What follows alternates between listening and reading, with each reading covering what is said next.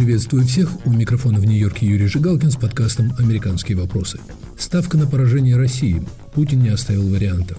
Попытка аннексии части Украины – роковая ошибка Путина. Реальное примирение с путинской Россией невозможно, что от России могут потребовать ради отмены санкций. Об американской реакции на попытку аннексии Кремлем украинской территории мы говорим с историком, профессором университета Сеттон-Холл Натаниэлом Найтом и правозащитником, главой Центра изучения тоталитарных идеологий Юрием Ерымагаевым. Попытка Кремля аннексировать несколько областей Украины и намеки на применение ядерного оружия в случае появления серьезной угрозы территориальной целостности России, судя по всему, привело к тому, к чему не приводил ни захват Крыма, ни открытое вторжение в Украину, к полному исчезновению иллюзий на возможность закончить войну путем переговоров и даже больше возможности договариваться с путинской Россией. По крайней мере, так считают аналитики корпорации РЭНД, проводящие различные исследования для американского правительства. Они называют нынешнюю ситуацию моментом стратегической ясности. Война России с Украиной больше не является войной о судьбе Украины, украинской демократии или какими должны быть границы Восточной Европы. В действительности угроза значительно масштабнее. Отныне это война о том, хотят ли Соединенные Штаты и их союзники жить в мире, где страны силой присоединяют чужие территории, а затем вынуждают подчиниться под угрозой ядерного уничтожения, пишут Рафаэль Коэн и Джан Джентайл. Теперь у США и партнеров остаются два варианта. Они могут либо обеспечить триумф Украины, либо принять последствия поражения. В такой системе координат, по мнению авторов, у США в действительности выбора нет. Историк Натаниэл Найт видит во всем этом параллели с ситуацией восьмидесятилетней давности. Запад находится в положении, ну, которое вообще-то мы, мы не столкнулись с такой положением, хотя бы со времен Второй мировой войны. История будет нас судить. Как мы реагируем в такой ситуации? Будем ли мы опять как э, соглашатели э, в Мюнхене или показать другой образ, достойный, который будет оправдывать суть истории? Профессор Найт, эту поспешную попытку аннексии, ядерной угрозы Путина, многие рассматривают как отчаянные метания российского лидера. Как вы думаете, на что он рассчитывает, учитывая печальную для него ситуацию? Есть у него, грубо говоря, план спасения? И каким, с вашей точки зрения, может быть финал этой войны? Что мы видим в последнее время, это отчаянные меры. Его возможности становятся все меньше и меньше, как выйти из этой ситуации. Мобилизация – это была ну, отчаянная попытка исправить главные недостатки, которые лежат как на военной неудаче. Тут отсутствие человеческой силы. Но об этом надо было думать прошлой весной или летом. А сейчас это уже поздно. Тем более, что просто возможность провести такие меры на таком масштабе по всей России, как мы видим, нет. Ядерные угрозы – это тоже отчаянная попытка отпугивать Запад и пойти на какой-то компромисс. Уже в последнее время он начинает сигналы давать, что он как-то более готов на какие-то переговоры, на какие-то компромиссы. Даже эта аннексация, можно это видеть как подготовка, переговоры окончания войны. Типа того, что вот вы, мы берем вот эти территории, которые мы аннексировали, и потом можно говорить об основном, заканчивать войну. Но это тоже поздно, это не, не пойдет. Путинский режим, характерное свойство этого режима – постоянные лжи, желание создавать какую-то искусственную действительность. Но проблема, что иногда настоящая действительность как-то ломает эту фантазию. И вот то, что мы видели, был, был такой фантастический мир, наша армия самая лучшая, самая мощная, и все. А мы видим, что это вот коррумпированная сверху снизу, это совершенно недееспособная военная сила, и этого не избежать. Никаких лжей, никаких риторик, это есть действительность. И сейчас он должен с этим сталкиваться.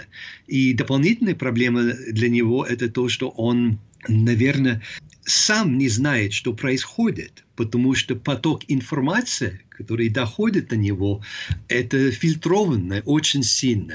Люди просто боятся ему говорить правду о том, что происходит. Проигранные войны плохо кончались для российских правителей в последние два века. Как вы думаете, есть признаки того, что Владимир Путин идет по их пути? Это вполне возможно. Просто в данный момент совершенно не ясно, как это могло бы осуществиться, как убрать человека, который убрал все альтернативные политические силы, все оппозиции, не готовил себе наследника. Поэтому как это будет, это, это будет совершенно стихийный, мне кажется, непредсказуемый, и есть опасность, что сопровождается насилие и, может быть, более широкий конфликт в российском обществе. И это немножко страшно. Какой ценой Россия может избавиться от Путина? Между прочим, мобилизация потенциально создает недовольную массу вооруженных людей в стране. Это, конечно, очень опасный момент. Это вот как случилось в семнадцатом году, когда есть очень сильно вооруженная армия, которая просто на последней точке терпения, и на что они способны, вопрос остается открыт. Аналитики корпорации РЕНД пишут о том, что попытка аннексии части Восточной Украины исключила третий вариант разрешения этого конфликта, договорный. Этим шагом, по их словам, Путин нейтрализовал всех американских пропонентов дипломатического варианта решения войны. Теперь для обеих сторон остается только победа или поражение, и у Запада остается только один вариант – полная ставка на победу Украины. Совершил Путин непоправимую ошибку, внезапно пойдя на эту аннексию? Я согласен, потому что любой теперь компромисс, переговоры с Путиным подразумевал признание этой территории. Хотя это процесс, все объявляют, что это, это грубейшее нарушение международных прав. Теперь пойти на компромисс нужно как будто бы игнорировать или оправдать это. И мне кажется, ни одна западная держава мог бы это сделать. Поэтому или Путин будет выиграть и заставит Украину и Запад признать эту аннексацию, или, скорее всего, как сейчас происходит, он потерпит сокрушающее поражение. Нужно было отступать. А ставка на ядерную угрозу или ядерный шантаж, как его называют многие американские комментаторы, это может остудить американское желание помочь Украине? Есть, конечно, какие-то голоса там, в медиа, которые обращают внимание на это и берут такую позицию, что любой исход – это лучше, чем ядерная война. Ну, как напоминает, пишет, это тоже очень опасный прецедент. Это значит, что любой сумасшедший, любой диктатор, то ли в Северной Корее, или Пакистане, или куда угодно, который имеет доступ к ядерному оружию, можно сказать, вот делать все, что я хочу, а то будет ядерной войны. Это очень опасно, и нельзя на это поддаваться. Для Путина, мне кажется, это пустая угроза, потому что даже при применении ядерной войны нет у него выхода. Он может быть уверен на сто процентов, что любое использование ядерной войны имеет не только для него, но и для всей России просто катастрофические последствия. Вы говорите, что слышны примиренческие голоса. Мне кажется, что их практически не стало слышно, за исключением призывов Илона Маска, которого тут же осудила широкая, так сказать, общественность. Сейчас ведь примолкли и видные реалисты типа Киссинджера. Журнал «Атлантик» пишет, что путинская война разоблачила их полную несостоятельность. То есть жертвами Путина стали те, кто пытался, если не оправдать, то объяснить действия России всякими объективными причинами. Я тоже заметил, что эти голоса стало менее слышно. Есть еще какие-то изолированные деятели.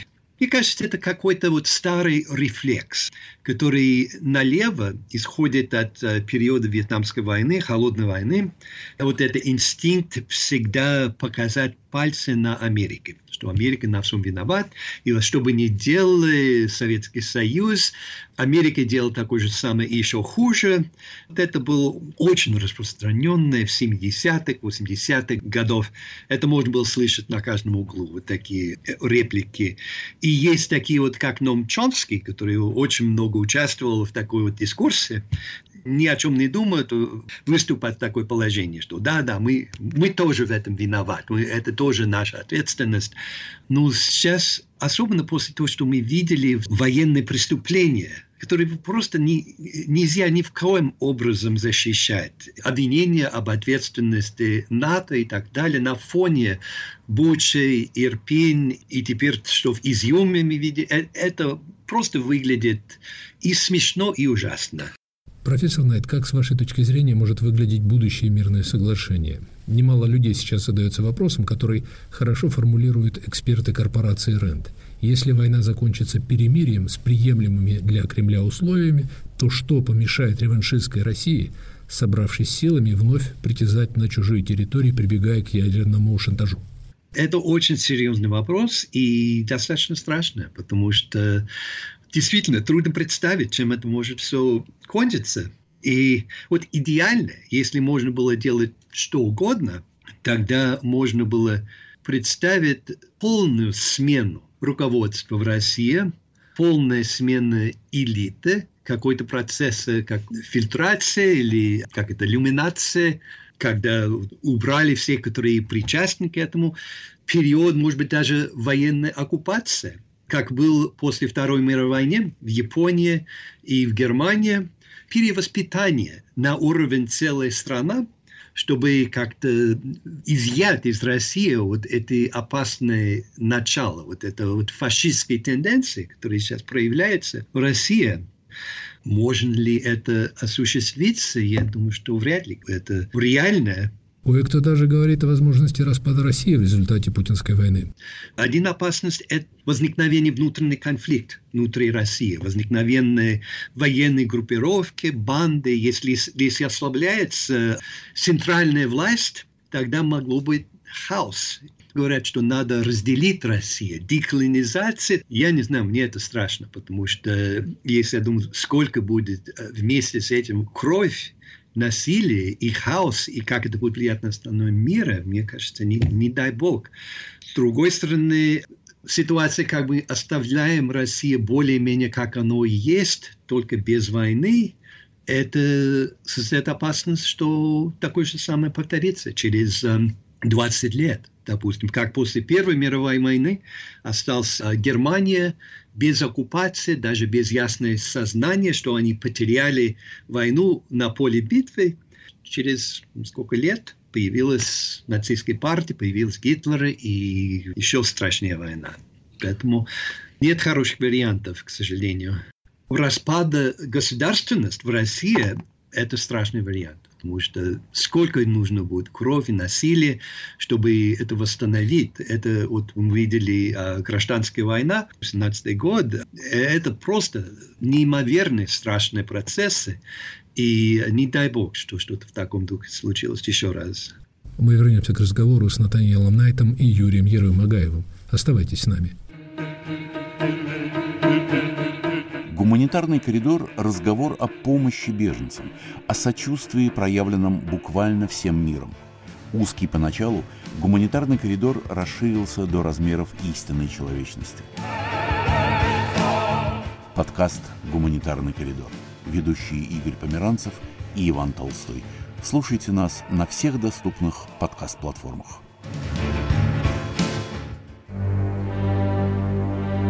Каким вам представляется будущее России? Вы понимаете, была держава мира, но ее настолько уничтожили, что будущее без изменений того, что сейчас есть, никакого нету. Будущее России лучше, чем в Америке. У нас большие ресурсы, поэтому все, вероятно, и бьются за эти ресурсы. Я так думаю, американцам жаба давит, что у нас есть нефть, газ и прочее. Ну, все, что создано народом, должно быть надежно сохранено. Тут война, а тут вроде и не война. Вроде кризисы, вроде живут и богатые, как жили, так и живут, бедные тоже так же, как жили, так и живут. Так что какое тут будущее? Такое же, как и было, такое и останется. Радио «Свобода». Глушить уже поздно.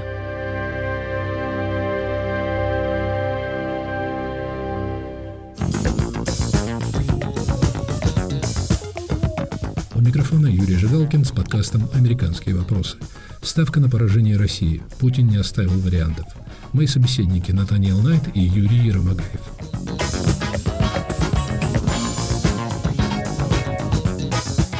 Юрий Ерым-Агаев, как вы думаете, сделал Владимир Путин наконец все возможное, чтобы убедить Запад, что Россия должна потерпеть серьезное поражение?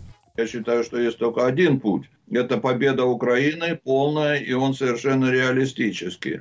Что касается поддержки полной такого варианта с американской стороны, Ну, я бы сказал так, что эта поддержка усиливается, ну, сказать, что она полная, что нет сторонников еще заключения договора о капитуляции Украины, это было бы не совсем точно. На самом деле, на такое решение, так называемое дипломатическое, надеется сам Путин до сих пор и рассчитывает в какой-то степени. Парадокс с аннексией следующий, что с одной стороны он как бы вроде обрезал возможность дальнейших переговоров, а Зеленский сказал, что уже договариваться после этого нечем. С другой стороны, он этой аннексией пытается поднять ставки для этих переговоров. Причем, если вы смотрели указ по поводу территории, которая включена в эти аннексированную часть Украины, то понять, что именно аннексировали, русские нельзя. И это совершенно не случайно, потому что это Путин явно решил оставить как предмет торговли. То есть он еще на это надеется, но я считаю, что Украина это обрезала. На Западе все больше людей становится на позицию полной победы Украины. И я думаю, что у Путина никаких шансов договориться, а тем более в результате этих договоров оставить себе какую-то часть завоеванных территорий уже нет. Я думаю, что судьба лично Путина и его режима в целом, я думаю, предрешена. Так же, как предрешен исход этой войны. И говорить, в общем-то, уже о Путине в этот момент, честно говоря, становится не очень интересно. А скорее, если о чем-то говорить, то о том, что произойдет с самой Россией. После победы Украины это будет сильно связано с вопросом и условиями снятия западных санкций. Об этом уже пишут американские аналитики, и мы сейчас поговорим об этом, но прежде хочу спросить. Не спешите ли вы с похоронами российского режима? Ведь вы, насколько я понимаю, считаете, что исход войны предрешен, возможность победы России исключается? Потому что единственный потенциально выигрышный вариант, который мог усилить путинскую власть и популярность, это был вот этот блицкриг, когда, если бы России удалось в течение нескольких дней и без всяких потерь сместить киевское правительство, это бы был шаг на усиление путинской власти и популярности внутри страны. Поэтому, независимо даже от того, чем эта война кончится, путинский режим выйдет из нее полностью ослабленный, либо вообще упавший. Что касается победы, я тоже считаю практически невероятным. По поводу той же мобилизации, как и вообще всех действий Путина, которые он делает, они все начинают работать против него. Что бы он ни сделал, становится только хуже. С военной точки зрения, как все эксперты утверждают, эта мобилизация ничего не дает, а может даже ухудшает ситуацию на фронте. Это хитрая, маневренная война. Если вы в середину этой войны бросаете десятки тысяч вот таких новобранцев, они, по-моему, только мешают. Этому уже, похоже, есть прямые подтверждения. С другой стороны, эта мобилизация вызывает, как мы уже видим, очень сильные социальные проблемы внутри России. Юрий, если Россия в самом деле движется к поражению, то какими могут быть условия мира? Те же аналитики РЭНД одними из первых поднимают вопрос о том, что любое перемирие или даже мир с нынешней Россией будет временным, потому что она доказала всем, что она поражена реваншизмом. Украина настаивает на полной капитуляции и говорит, что это ее единственная для нее приемлемая позиция. Что касается с точки зрения Запада, то, безусловно, первым и необходимым условием является полный выход войск со всей территории Украины, включая Донбасс, Крым и даже Севастополь. Но оно совершенно недостаточное. Причем, если это произойдет, Путин будет преподносить это как жест доброй воли для того, чтобы с него сняли все санкции и с ним после этого снова дружили. Для того, чтобы действительно говорить о примирении и снятии санкций, необходимо вспомнить, а для чего вообще, в чем смысл этих санкций, почему они были наложены. А цель санкций двойная. Они должны принудить Россию исправить все те преступления, которые она уже совершила, и предотвратить от возможного повторения подобных преступлений. В первую очередь требуется, безусловно, репарация Украины за все разрушения, которые Россия нанесла. Во-вторых, от России, естественно, требуют также возврата других захваченных территорий, например, той же Южной Осетии, Абхазии, Грузии или Приднестровья. наконец, проведение типа Нюрнбергского процесса. Но в первую очередь это полное устранение всего путинского режима. Причем я имею в виду не замену Путина на такого же человека, а всех тех людей, устранение ухода от власти, всех тех людей, которые в той или иной форме были ответственны за эту войну. И дальнейшая иллюстрация по отношению к этим людям. Но то, что вы предлагаете, выглядит безоговорочной капитуляцией России, которую сейчас очень трудно представить. Так как я думаю, что путинский режим неминуемо э, слетит, и его заменят совершенно другие, более разумные демократичные силы, что у Запада остается все-таки важный рычаг влияния санкций, которые введены против России. Я просто говорю ту программу «Максимум», которую вполне стоит уже сейчас сформулировать. Победа Украины может быть не за горами. Надо заранее четко продумать, какова позиция должна быть Запада и какие требования Запада. Одно из важнейших требований, я считаю, конечно, полное ядерное разоружение России. Страна, которая постоянно сейчас грозит ядерным оружием, и не только Украине, и всему миру, с нее нельзя снимать санкции, пока не будет достигнуто полное ее ядерное разоружение. Такое требование выглядит совершенно неприемлемым для любых, я думаю, будущих властей России. Вы предлагаете отказать им в праве не только на мощное оружие, но и в праве на чувство величия. России придется отказаться от величия. Потому что пока Россия будет носиться с величием и с ядерным оружием, она будет действительно представлять угрозу всему окружающему миру. Так что ей надо будет расстаться и с величием, и с ядерным оружием, и никуда она не денется. Юрий Ромогаев, журнал «Атлантик», в этом контексте пишет еще об одной жертве войны Путина, так называемых реалистах, которые исходили из того, что Путин руководствуется здравым смыслом, у него есть вполне обоснованные претензии к Западу, и с ним можно найти общий язык. Собственно, эти люди призывали договариваться с Путиным даже после его открытого вторжения в Украину, ну, взять хотя бы Киссинджера. А так вот они, по словам автора «Атлантик», потерпели интеллектуальное и моральное банкротство. Путин лично нейтрализовал сочувствующих ему западных аналитиков. Согласны? Это большое поражение Путина. В большой степени база реалистов была не в том, что они так уж любили Путина, а в том, что они считали, называя себя реалистами, что положение Украины безнадежно, никаких шансов сопротивляться российской агрессии у нее нет, и поэтому сразу же надо искать решение капитуляции для Украины. А предлагать такую капитуляцию, никоим образом не объясняя и даже частично оправдывая действия Путина, все-таки как-то было странно. Поэтому они все время искали какие-то объяснения, почему в этом есть какой-то резон в действиях Путина. Но после того, как оказалось, что Украина таки может сопротивляться Путину, и очень серьезно, и в конечном итоге может Путина даже победить, основа позиции реалистов сильно пошатнулась. И это, конечно, большое поражение Путина в идеологическом мире.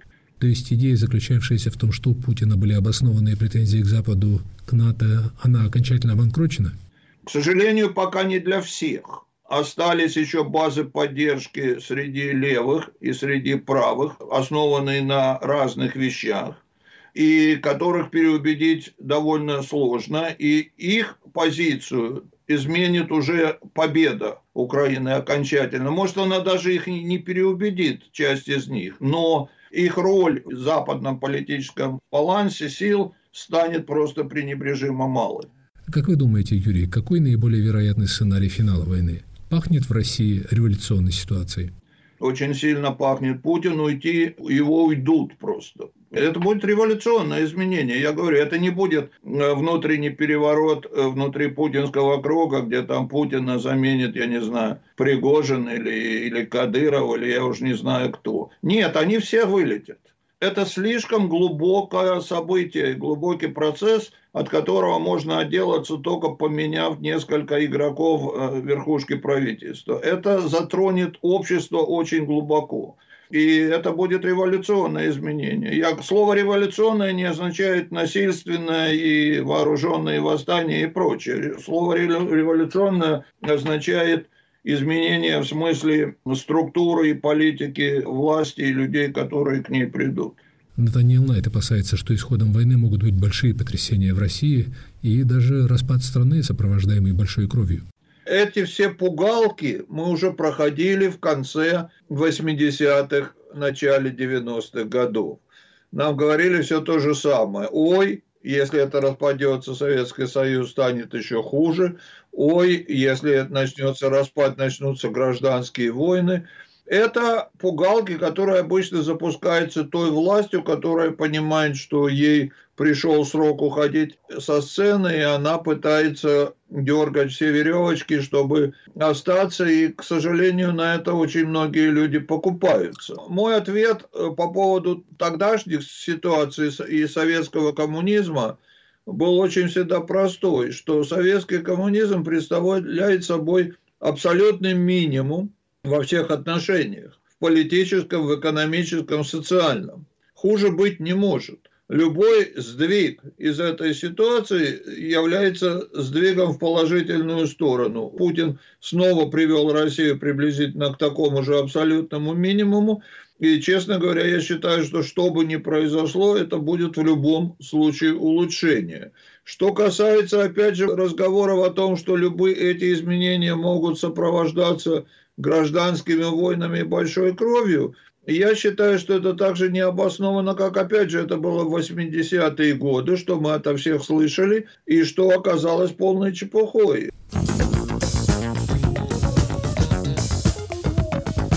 Это был подкаст «Американские вопросы», который вел из Нью-Йорка Юрий Жигалкин. Ставка на поражение России. Путин не оставил вариантов.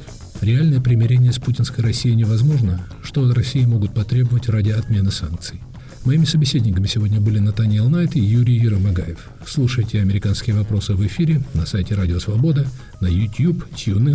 Загружайте подкаст на всех доступных вам платформах подкастов. Пишите, комментируйте в социальных сетях и на сайте.